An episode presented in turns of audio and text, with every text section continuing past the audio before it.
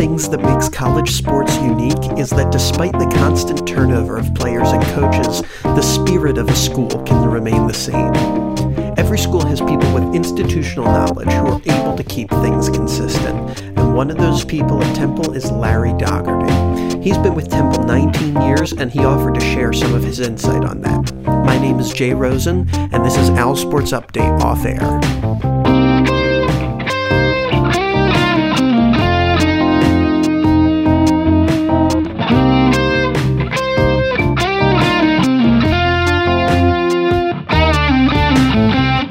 Welcome to Owl Sports Update Off Air.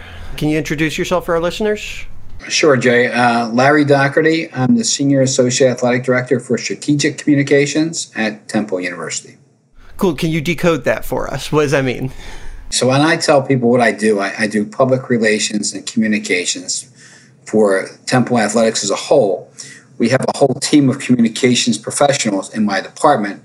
I oversee mainly men's basketball but oversee a, a staff of uh, eight individuals. We challenge ourselves to, to be, you know, the uh, front porch of Temple University, our athletic department, and my staff being the storytellers to get this, the message out on how good Temple athletics is, uh, and not just with, you know, how our student athletes compete, but what we're doing off the field as well. And you deal a lot with basketball yourself. Uh, we, we kind of have assigned beats with my staff and men's basketball when I first got here 19 years ago, that was my primary sport at my other school, St. Joseph's. So I took over that role. Uh, and I've always had a strong football person. Uh, and we have Rich Berg on my staff doing that now for Temple Athletics. So, uh, and then again, making sure all the other sports get equal and fair coverage with my staff. So you've you said 19 years you've been at Temple and 19 years you've been working with basketball specifically. So you've seen a lot of change in the world uh, of Temple basketball. You've two different conferences, three different head coaches that you've ushered us through. Can you tell us about your experience in watching all those changes happen, how you've dealt with that? I, it's been incredible. I mean, like you said, the three coaches. I mean, I started here with John Chaney. There's no bigger legend in Temple athletics than John Chaney and uh, just a, a, tremendous man. I miss him dearly. You know, him passing away a year ago, uh, and uh, just did so much for so many people. So but he, he left a big shadow, which was filled then by Fran Dunphy, who was a legend in his, uh, in his own right in Philadelphia basketball. Came in and, and, led Temple for 13 years into nine NCAA tournaments and did a great job. And, and now with Aaron McKie. So it's been really, can't work with three better people. You mentioned the leagues. We were in the Atlantic 10 conference, which our fans would argue was just a great fit for us because of all the rivalries, the Temple UMass games and the Temple St. Joe's and LaSalle's. Uh, you know, but you know, we, we we moved from there. Not just we went to the Big East conference for like a cup of coffee, which then became the American Athletic Conferences, which is where we are now. So, and uh, and where I'm at right now, as you know, is in Houston. So one of our schools that's so close to Philadelphia. You know, it's such an easy place to get to. be in Texas next week for the conference championships, and uh, we're going to welcome six new members to our to our conference. Uh, in a year or two uh, with the transition of some of our members leaving the league and adding six more. So uh, we've become basically global ambassadors for the uh, for the university because we our teams are are hitting all the time zones basically. You know, to play in conference competitions. How have you and your teams and how have you guys maintained consistency for the athletics department for the teams through all these different changes? That's a good question. I mean, the one thing is it's things have changed, just not conferences. You know, technology has changed. I mean, when I first got here, social media wasn't the platform that was of. Uh, you know, we were just getting used to it. Now it's the main platform for telling our story. More people come to our athletics website through social media links than they do by googling or looking for our website. So that, and we've grown a team of digital social media people to help support that. We've also brought in a video arm to help support athletics and tell this story uh, visually. We just got to stay focused on the fact that you know we we're charged with again telling the Temple story, promoting our student athletes, and I tell my staff making sure that that's the, the, the focus of what we do, our student athletes. How much of that narrative are you able to shape year over year in terms of telling a consistent story and maintaining a long term vision for Temple athletics? A lot of the story is promoting athletics and academics.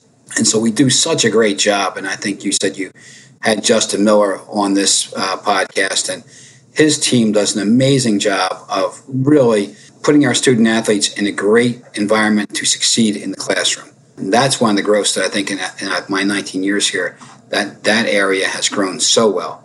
So we are always working with them to tell that story, how we try to really support the overall student and the student athlete. And that is something that we are consistently telling them.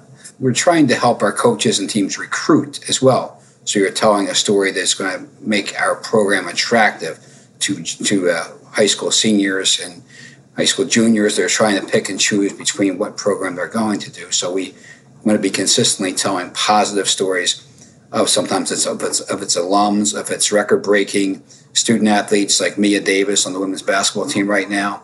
Uh, you know, we're telling our Temple Owls and the pros and highlighting our NFL players for football. You know, and and try, trying to make sure that we are consistently trying to do those type of things because those things will help not just sell Temple Athletics, but also sell our programs to potential student athletes that are going to come here. How are you able to shape the culture of your department? You've been here 19 years, but there's not a lot of other people in the athletics support structure who have been.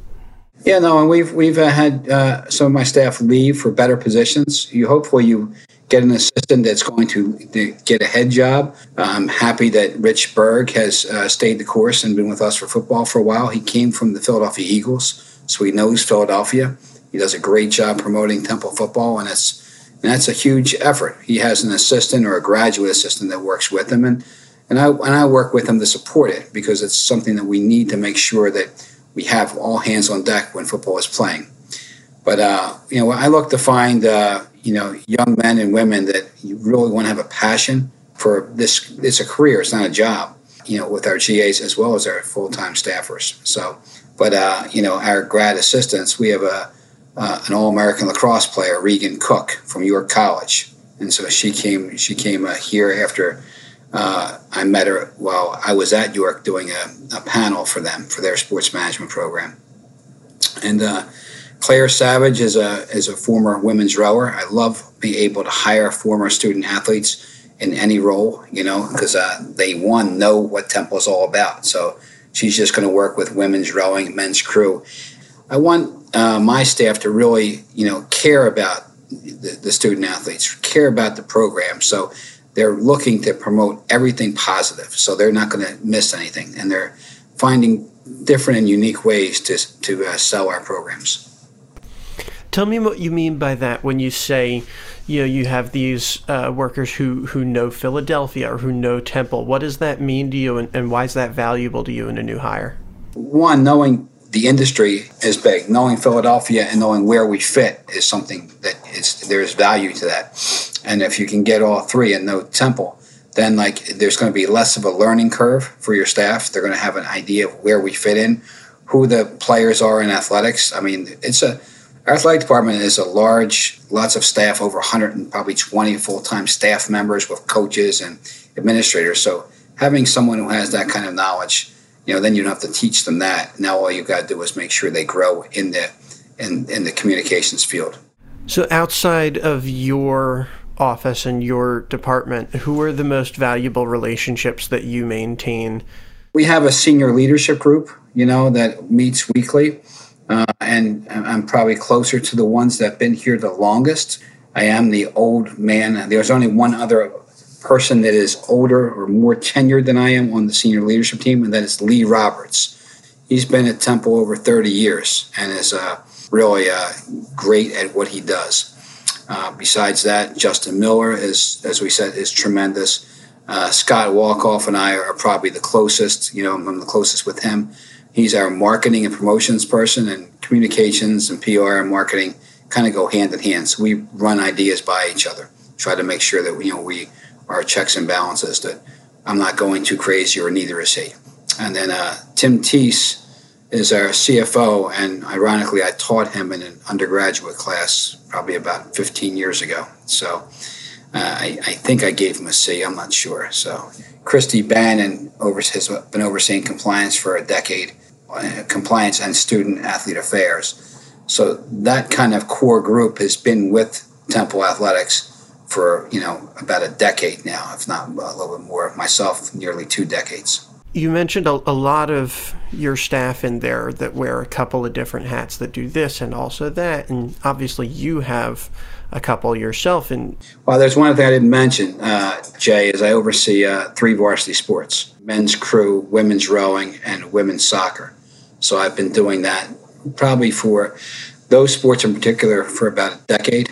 Um, I, I, did men's soccer before, but that's now with another administrator, uh, and that's uh, really a lot. I think in COVID challenged all of our administrators, you know, in terms of the student athletes' needs and health and safety being the most prominent of them to make sure that we put our student athletes in the best possible place for safety and reasons and uh, didn't put them out there in, in, in a situation where it was compromising health. Men's basketball at this time of year where you're catching me is pretty challenging because we're playing every like three days. So working with media like yourself, setting up interviews, usually not for myself, but for somebody else, getting game notes, which is what we give to the media so they have an understanding of what our teams, you know, our, our student athletes are doing. So when you watch a, a game on television and the, the uh, color analyst is talking about knowing certain things, a lot of that's coming from the communications specialist. And how are you able to square that with also managing your department and overseeing a full staff? I'm used to it, balancing it. You have to have assistants that can help jump in when if I'm pulled into a crisis with a sport and it's taking me away from communications, I'll have a Rich Berg or a Jordan Manning step in a little bit and kind of cover that. I'm always going to be available for that. I mean, there's, but you're, you know, you're going to see that in life where you're going to have multiple responsibilities and then one's going to take precedence over the other at a certain time, but you still have to keep an eye on the other and manage the other. So, uh, and there's there is 24 hours in a day, the last I checked, so you do have additional time. Sports, as you you probably already know, is not a nine to five job. You know, it is a career. You have to have a passion for it. So, I, I don't mind at all when you're at home at night and uh, and my kids are in bed. I'll start, you know, going and, and doing a deeper dive into something, a game note, or doing something that's uh, Temple related. What are some of the, the proudest moments that you have in your work with Temple, with basketball especially, but with all of your time in the athletics department? Yeah, sure. It's, uh, I think it's about people. Now, you may not know the name Al Shrier. Does that ring a bell to you, Al Shrier? Basically, the goat of communications people, you know, nationally. He was at Temple full time here for 60 years. So if you go in the Liacouras Center, there's a banner with his name on it, and it's just a briefcase because Al would walk around with a briefcase. Uh, he's uh, is a gem, just a sweetheart. He died three years ago. I'm trying to think. It's uh, it was I think it was three, it was before COVID. I think it was three years ago in January. So passed away, and uh, just a genuinely good man. I got the chance to work with him when I came over here he was still he was retired but working basically more hours than I was. So and uh, he really was just he, he, was Temple. Like when I got here, I would say if I had a problem getting something, I'd just say you know Al Shrier sent me here. I knew Al Shrier. Everyone at Temple knew Al Shrier. When you say what what makes me smile is we surprised him and uh, on his 60th uh, anniversary, that's when we retired his briefcase up in the rafters we named the um, media room the Al Shrier room and had lots of pictures of him in there with his wife Ruthie, and that was so special. We had him out in the center court, uh, had a had like a reception for him pregame, and he's a great public speaker. He was, but it just really it touched him, and so when we can touch lives in, in, in athletics, and I'm fortunate enough to be able to do that, be able to put maybe it's a coach in a position to touch lives. That to me is something that is special you know, one of the things uh, I love telling the story with Coach Chaney. Uh, we were at Alabama; they were nationally ranked. We game was not televised. We were not ranked. We were went down there and were expected to lose. And, and uh, before the game, the day before, I asked him if he would meet with the Alabama women's wheelchair basketball team. if he would do that before the game. You know, they wanted to just sign autographs, talk to him, like, you know, and, and he's like, let's do it after. And I'm like, oh, this is not going to be good because, you know, good chance we're not going to win, you know. So, uh, and we didn't. We should have. The referees kind of took it away at the end. We were leading at the end and no TV, a lot of whistles at the end of that game. So, coach talked to his team and then I reminded him about the wheelchair team. Uh, I think he talked to them for 40 minutes after the game. He told stories, signed autographs, took pictures. And one of the assistant coaches came up to me and said, The guys are all on the bus. They've been there for half an hour. Can you get it moving? I'm like, You try talking to Coach Chaney and tell him to get away from these these uh, women in wheelchairs. he, he did that out of the kindness of his heart. He knew he was making them feel good. And this is right after he had, you know, you know, a gut punch by a, you know, he had a game one that was ranked against a ranked opponent and, and had it taken away from him. So, that's just you know those are the kind of things I remember. I don't usually remember wins and losses and games. I usually remember you know what happens around the behind the scenes and how we can you know really make people feel good. Do you see yourself as the elder statesman in in a lot of the rooms that you walk into? I think you mentioned a historian, maybe like you know knowing the culture, knowing what's gone before. I think so more than ever now because we with a new athletic director, new president, some new administration but yes, I think that you know there's things we've done before. But I also look at it and saying just because we did it before doesn't mean we we continue to do it that way either. You know, we have to be able to change. But I, I think I'm leaned on a little bit now because I have that institutional knowledge where you know that's something you acquire. And when I first walked in here to Temple, I knew Temple because I worked 15 years at St. Joseph's, so I was could see it across there. We were in the same leg. I knew the, knew the people that worked here but I had to go and really dive deep into the culture and get to know the alums and get to know the you know the programs better you know because that that way I could service them better. So it did a lot of research to try to find out you know make sure I knew like if Bill Mlkvy came up one of our all-time great basketball players who Bill Mlkvy was and what he means to Temple University. Yeah, my my grandmother or my grandfather rather talked about Bill Mlkvy all the exactly. time. The owl with no vowel. Yes, indeed. That's the and one he's I still remember. with us, thankfully, and uh, his seventy-three points will never be touched. I don't think at Temple. So one game.